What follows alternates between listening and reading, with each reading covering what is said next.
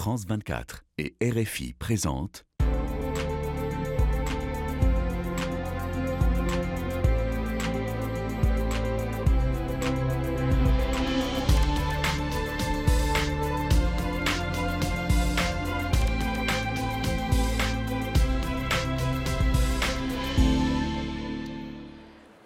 Bonjour à tous, merci de nous rejoindre pour Ici l'Europe. Nous sommes ensemble sur France 24 et Radio France Internationale. Alors nous arrivons à la fin d'une semaine de grogne agricole à travers l'Europe et de Salon de l'Agriculture à Paris, d'interrogations sur l'avenir de l'Ukraine et de lancement de campagne pour les élections européennes du 9 juin. Alors pour faire le tour de cette actualité brûlante, nous recevons aujourd'hui à Strasbourg la tête de liste des Républicains, donc pour la liste française, effectivement. François-Xavier Bellamy, bonjour. Bonjour. Votre parti, je le rappelle, appartient ici, dans cet hémicycle, au Parti populaire européen, plus large donc. Vous êtes bien sûr professeur de philosophie. Vous avez déjà mené la liste Les Républicains en 2019 avec un score de 8,5% et 8 eurodéputés sortants. Cette fois, vous êtes concurrencé plus que jamais par la liste du Rassemblement national à votre droite et Reconquête de Madame Maréchal. Vous avez nommé, en ce qui vous concerne, en second sur votre liste, une agricultrice. Et vous étiez d'ailleurs au Salon de l'Agriculture pour convaincre votre électorat traditionnel de voter pour vous. Avec quels arguments, en quoi vos propositions sont-elles tellement différentes de celles des autres partis dans ce secteur agricole ? Si je peux me permettre, ça ne fait pas une semaine que les agriculteurs grognent, ça fait maintenant des mois, des années qu'ils disent leur angoisse parce que l'Europe n'a cessé de leur rendre la vie de plus en plus compliquée, comme si le but était de les empêcher de produire, comme si le but était de produire moins en Europe. Et ce projet de décroissance, il a été porté ici, au Parlement européen, dans cet hémicycle. Il a été porté par les élus verts, par la gauche et par les députés macronistes. Je pense à Pascal Canfin, président de la Commission de l'Environnement. Nous avons voté le texte Restauration de la nature. Ce texte prévoyait au départ le gel de 10% de la surface agricole en Europe. C'était faire baisser la production dans nos pays, c'était augmenter le prix pour les consommateurs, c'était faire baisser le revenu pour les agriculteurs, le tout dans une vision complètement idéologique de l'écologie qui ne fait finalement qu'offrir des parts de marché à des importations de pays tiers qui ne respectent pas nos normes. Donc quel est notre projet ? Vous avez voté contre ce texte de restauration de la nature qui est symbolique du Pacte Vert justement pour préserver les écosystèmes. On a voté contre avec notre délégation, avec le groupe PPE. Et ce texte est passé avec quelques voix d'avance, malheureusement, parce que certains ont décidé de poursuivre dans cet agenda. Il ne protège pas les écosystèmes. Au contraire, il les met en danger. Quand on interdira demain, chose absurde, de ramasser le bois mort dans les forêts au nom d'une écologie qui prétend qu'il faudrait que l'homme disparaisse de la nature, en fait, on les met en danger devant le risque d'incendie qui touche de plus en plus nos pays avec le dérèglement climatique. Donc, vous voyez, en fait, c'est la lutte contre l'idéologie, la lutte contre la décroissance qui a marqué ce mandat. Et nous voulons maintenant entraîner l'Europe dans un vrai projet qui consiste à recommencer à produire ce dont nous avons besoin. Tous les agriculteurs connaissent le principe de non-régression environnementale qui dit qu'on n'a pas le droit de revenir sur une règle environnementale déjà votée. Nous, nous voulons imposer un principe de non-régression économique qui dirait qu'on n'a pas le droit de voter un texte si son étude d'impact, c'était le cas de Restauration de la nature, montre qu'il ferait baisser la production dans nos pays. C'est une protection toute simple contre le fait que, malheureusement, cet agenda idéologique continue de pousser ici au Parlement européen. Vous parliez de majorité au Parlement européen. En fait, votre parti, le Parti populaire européen, fait partie de cette majorité avec Renew et les socialistes et démocrates quand il s'agit de voter notamment le Pacte Vert. Et Ursula von der Leyen, d'ailleurs, est en passe de devenir chef de file de la droite européenne pour les élections de juin. Il n'y a pas de majorité au Parlement européen. Il n'y a pas d'accord de coalition. Et les majorités se font selon les textes. Sur les sujets dont on parlait à l'instant, sur restauration de la nature par exemple, le PPE s'y est opposé en première et en deuxième lecture. Sur beaucoup de sujets qui touchaient cette question de la croissance ou de la décroissance européenne, nous avons vu avec se construire... Avec la droite plus extrême, et ça ne vous dérange pas justement... Mais nous défendons notre ligne. Nous avons vu se construire une majorité constituée par les socialistes, les Verts, les députés macronistes. Ça ne les dérange pas, eux, de voter avec l'extrême gauche pour organiser la décroissance de l'Europe. On vient de voter un texte sur le sujet du permis de conduire qui a attisé de très grands débats. Parce que ce texte rajoutait encore une couche de complexité, une couche de règles, une couche de normes. Ce texte voulait créer un permis pour les tracteurs. On a réussi à l'écarter.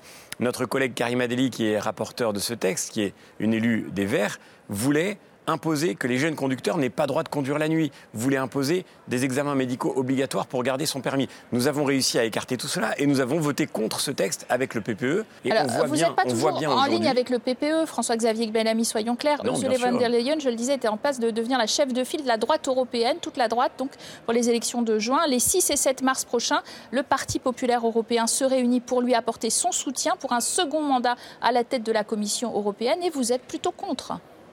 Le PPE se réunit pour son congrès à Bucarest. Et les Républicains plutôt contre. Nous, nous sommes opposés à la perspective d'une nouvelle investiture, d'un nouveau mandat d'Ursula von der Leyen, simplement parce que nous regardons le bilan. Et nous sommes nombreux au PPE à dire que le bilan n'est pas conforme à ce qu'on doit attendre aujourd'hui d'une Commission européenne qui a pour mission de renforcer l'Europe et qui aura très largement contribué à la fragiliser au cours des dernières années. Et je le redis, dans le Pacte Vert, on ne peut pas faire une sorte de grand amalgame. Il y a beaucoup de textes. Il y en a certains qu'on a soutenus et qu'on est fiers d'avoir portés. Je pense au mécanisme d'ajustement carbone aux frontières, qui était notre premier engagement de campagne en 2019.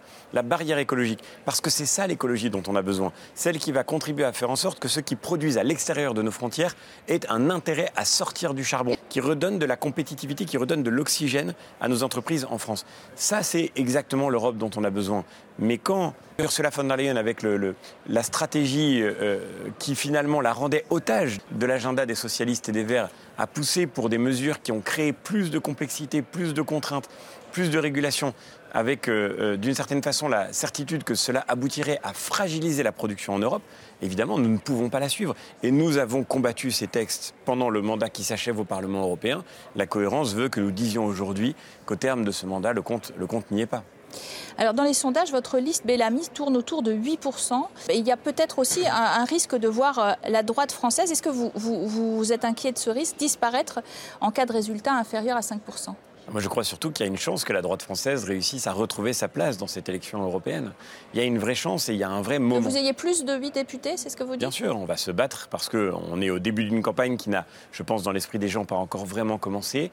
Nous allons faire en sorte de dire aux Français ce que je crois nous sommes les seuls à porter aujourd'hui dans le débat européen, la nécessité de venir travailler au Parlement pour mener des batailles et pour gagner des batailles, pour défendre la voix des Français dans cette institution. Vous avez d'un côté des gens qui vont jouer sur un faux débat, qui vont nous expliquer que le grand sujet, c'est le combat entre Madame Le Pen et Monsieur Macron. Ça, c'est le deuxième tour de la présidentielle. Et ceux qui voudront enfermer les Français dans un deuxième tour perpétuel qui ne leur correspond pas, voudraient les priver de parler des vrais enjeux européens. Parlons du fond, parlons du contenu, parlons des questions migratoires et des solutions à apporter. Ces solutions que le Rassemblement national lui-même a combattues en combattant l'agence Frontex, dont il recrute aujourd'hui l'ancien directeur. Parlons de la nécessité de recréer une économie compétitive en Europe. Le macronisme n'a cessé de l'asphyxier en s'alliant avec les Verts. Parlons de ces sujets de fond et on verra que la droite française est la seule qui répond aux questions que se pose le pays aujourd'hui. La droite française, mais est quand même, je le disais, un peu débordée sur son extrême. C'est-à-dire que vous êtes au coude à coude dans les sondages avec Marion Maréchal pour Reconquête et le candidat du Rassemblement national, Jordan Bardella, est crédité de 20 points de plus que vous. Pourquoi est-ce que son discours séduisant, y compris d'ailleurs dans vos tranches traditionnelles, comme les agriculteurs, etc. Comment vous expliquez ? Je ne sais pas qui est séduit par qui. Moi, ce que je vois, c'est qu'au Salon de l'Agriculture, tous les agriculteurs qu'on a rencontrés pendant 2 jours, avec Céline Imard, mais aussi avec Anne Sander, qui a porté les questions agricoles au Parlement européen, qui est celle qui a fait tomber les 10% de gel de la surface agricole européenne voulue par les macronistes, les agriculteurs savent le travail que nous avons fait. Et finalement, vous savez, en politique, je crois que la constance a du sens, que la clarté compte, que le sérieux finit par payer. On voit un président de la République qui lance des provocations, qui allume des incendies, qui essaye d'éteindre lui-même à la veille d'un salon de l'agriculture en invitant des groupes d'extrême gauche qui militent pour la violence et par la violence contre les agriculteurs. On voit un Rassemblement national qui dit tout et son contraire sur les sujets agricoles. Tout et son contraire. Quand il propose les prix planchers, qui sont la solution de LFI pour l'agriculture française, et que dès que le président de la République se rallie à cette idée, d'un seul coup, le Rassemblement national finit par abandonner et changer complètement de discours. Ça n'a aucun sens. On a besoin de sérieux. Les agriculteurs sont des gens sérieux. Ils veulent des élus qui bossent, parce qu'eux-mêmes travaillent, et ils veulent qu'on les laisse et qu'on les aide à travailler. Les Français, d'une manière générale, veulent aujourd'hui retrouver une politique qui les prenne au sérieux. Et ce que je dis aujourd'hui, c'est que malheureusement, le faux débat entre Emmanuel Macron et Marine Le Pen, c'est le faux débat entre deux organisations qui fondent tout sur la communication. Il faut retrouver le sens de l'action politique. Nous allons célébrer le 8 mars la Journée internationale du droit des femmes. On constate à travers l'Europe un recul des possibilités d'avortement en Italie, en Hongrie, en Pologne. Le sujet de l'avortement avait fait dérailler un peu votre campagne il y a 5 ans, François-Xavier Bellamy, et ressurgit. Non mais attendez, pardon, en fait, vous plaisantez. D'abord, ça n'est pas une question européenne. On est censé parler d'une émission européenne. Ce n'est pas une question européenne, ce n'est pas une compétence européenne. Est-ce qu'on peut parler des vrais enjeux et des vrais sujets ? Est-ce que vous êtes pour l'inscription de l'IVG dans la Constitution française pour en faire un exemple européen ? Je suis candidat à une élection européenne. Vous êtes ici au Parlement européen à Strasbourg. Si vous voulez voler aux Français cette élection en détournant leur attention vers des sujets qui ne concernent pas le débat européen, vous vous rendez responsable de la crise démocratique que nous vivons aujourd'hui. Et je voudrais simplement dire une chose. Le débat sur la Constitution, notre famille politique, elle assume sa ligne, elle n'a aucun problème avec ça. C'est quoi sa ligne ? Mais le fait est que, je le redis, les vrais sujets pour le féminisme, quelle est sa ligne ? Mais encore une fois, je le redis, Gérard Larcher a eu l'occasion de s'exprimer en le disant, il a tout à fait raison de le dire, la Constitution, ça n'est pas un catalogue de droits sociaux. Le fait est que les vrais sujets pour le féminisme... Je passe mon temps à aller partout en France, à la rencontre des Français. Il n'y en a pas un qui m'a parlé de cette question. Il n'y a pas une Française qui m'a dit que sa vie changerait le jour où on aurait créé un nouveau droit dans la Constitution. Ce droit, il existe déjà, et quoi que vous en disiez, il n'est pas remis en cause en France. Aucune formation politique ne le remet en question. Le vrai sujet pour le féminisme, il est certainement ailleurs. Et il est, par exemple, dans le combat que nous avons mené contre la gauche, ici au Parlement européen, pour faire en sorte que la Commission européenne arrête de financer des propagandes qui disaient « la liberté est dans le hijab ». Ça, c'est le combat féministe. Et ça, c'est un sujet européen. Parce qu'aujourd'hui, on voit effectivement des organisations islamistes, mais là, curieusement, on n'entend pas les professionnels du féminisme, on n'entend pas la gauche qui se dit elle-même la championne des droits des femmes. Là, elle se tait, elle ne dit rien. Mais pourtant, c'est ce qui se passe.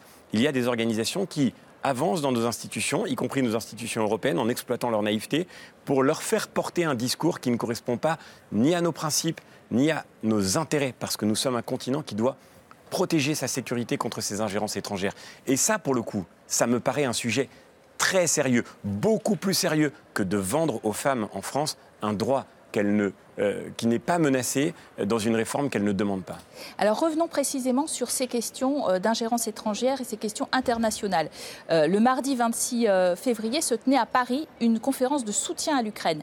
Emmanuel Macron y a évoqué un engagement éventuel des troupes occidentales en Ukraine et ça a concentré beaucoup d'attention. Beaucoup d'alliés ont pris leur distance vis-à-vis de ces propos d'Emmanuel Macron, même si le ministre des Affaires étrangères évoque des opérations à l'arrière de déminage sur le cyber, la production d'armes sur territoire ukrainien. Pour vous, François-Xavier Bellamy, cette histoire d'engagement sur le sol ukrainien n'est pas souhaitable. Ce président n'est pas sérieux.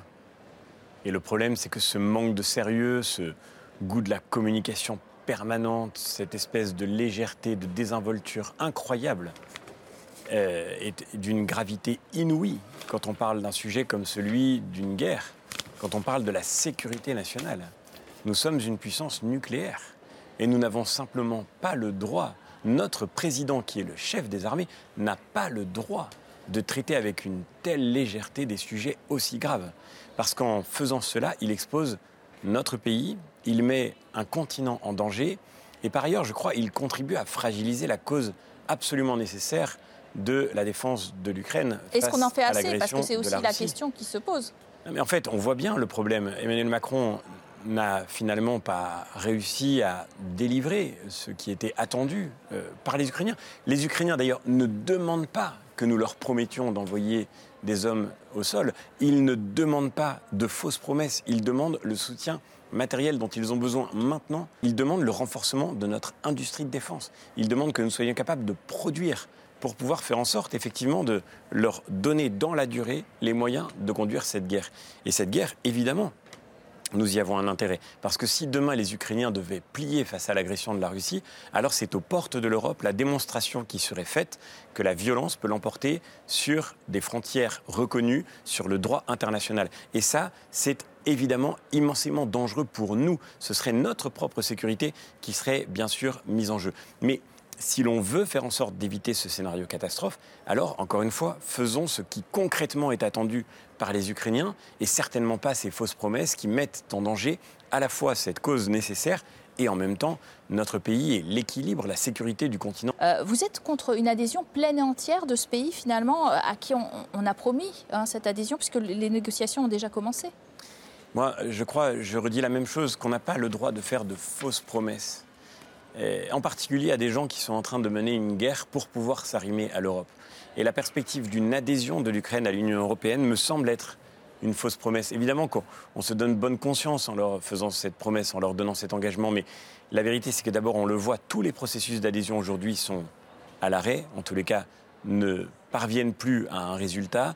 La question de l'élargissement de l'Europe touche de très près les vulnérabilités internes de notre organisation. À 27, nous n'arrivons pas à avoir un processus de décision qui fonctionne correctement. Comment imaginer que demain, on puisse aller vers de nouveaux élargissements ? Et en effet, les différences structurelles entre l'Ukraine et nos pays sont si grandes. Prenez le sujet du niveau de revenus, les sujets sociaux, économiques, mais aussi, bien sûr, nos modèles de production.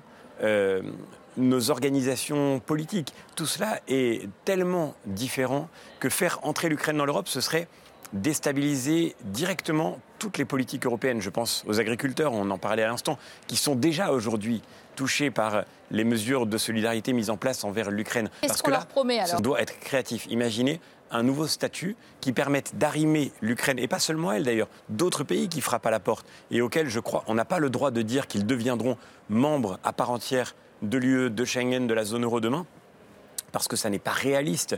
Et on doit pouvoir créer ce statut intermédiaire qui fera en sorte qu'il soit lié au continent européen, arrimé à l'Europe, à nos principes, qu'il soit relié à notre agenda, mais sans être pour autant membre à part entière de l'Union européenne. Et je pense que c'est cela qu'il faut inventer pour eux et avec eux, bien sûr.